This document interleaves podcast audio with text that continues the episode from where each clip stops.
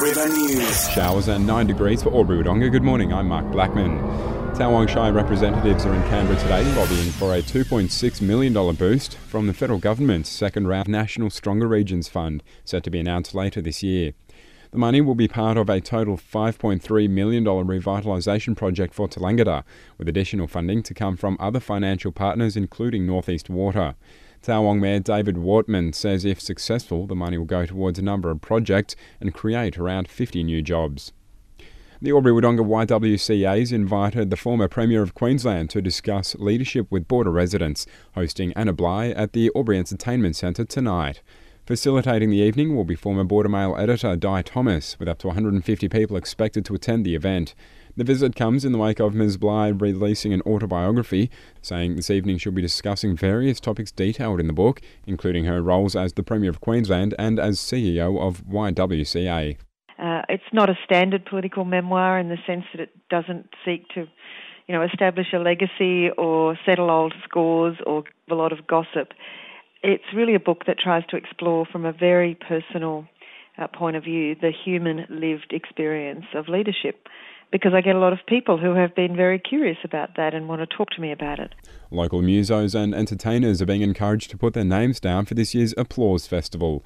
Singers, dancers, and buskers will take to Albury's CBD streets on October 17, with registrations for performers open until the end of the month. Organisers say they're hoping for dozens of performers across the day. There's plans to eradicate carp from the Murray Darling Basin, with the Parliamentary Secretary for Environment, Bob Baldwin, meeting with fishers and irrigation staff in each affected electorate and proposals being put forward to use a biological agent for control purposes, with several boxes to tick before the plan could be put into action in a few years' time. Mr. Baldwin says the current levels of carp require an urgent fix for all water suppliers, fishers, and others reliant on the Murray, and the research is promising. The basin plan is designed and developed to have a triple bottom line. And part of that triple bottom line is having sustainability not only for our farming communities, but our townships and our river. And if we remove the carp and we decrease the turbidity in the water, if we increase the natural fish stocks, that's good for our river, it's good for tourism, it's good for people in the town. There's calls for the likes of Susan Lee and Cathy McGowan to speak out against outdated media laws impacting regional TV and radio services. The Save Our Voices campaign kicked off over the weekend, highlighting the growing risk to social media services such as news, information, and community support. Southern Cross Austereo CEO Grant Blackley says our organisations joined forces with three others to send a very clear message to Canberra.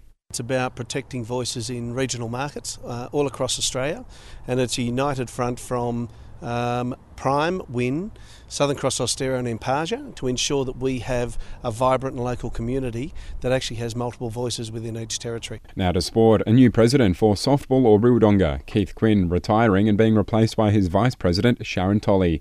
The move comes ahead of the coming season that kicks off in mid-October. Meantime, confirmation Albury Wodonga will host Softball Victoria's Under 17 State Championships in March next year. That's the latest border news and sport.